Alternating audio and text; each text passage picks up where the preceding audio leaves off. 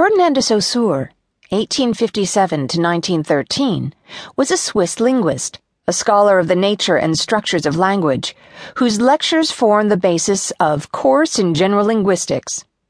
General linguistics proposes a synchronic understanding of language, an understanding of how a language works at a fixed point in time, rather than a consideration of historical development, and introduces the field of semiotics the study of how meaning is communicated through signs.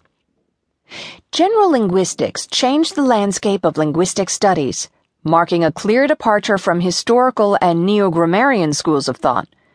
Neo-grammarian refers to a group of linguists based at the University of Leipzig who focused on discovering the rules of how the sounds of words change.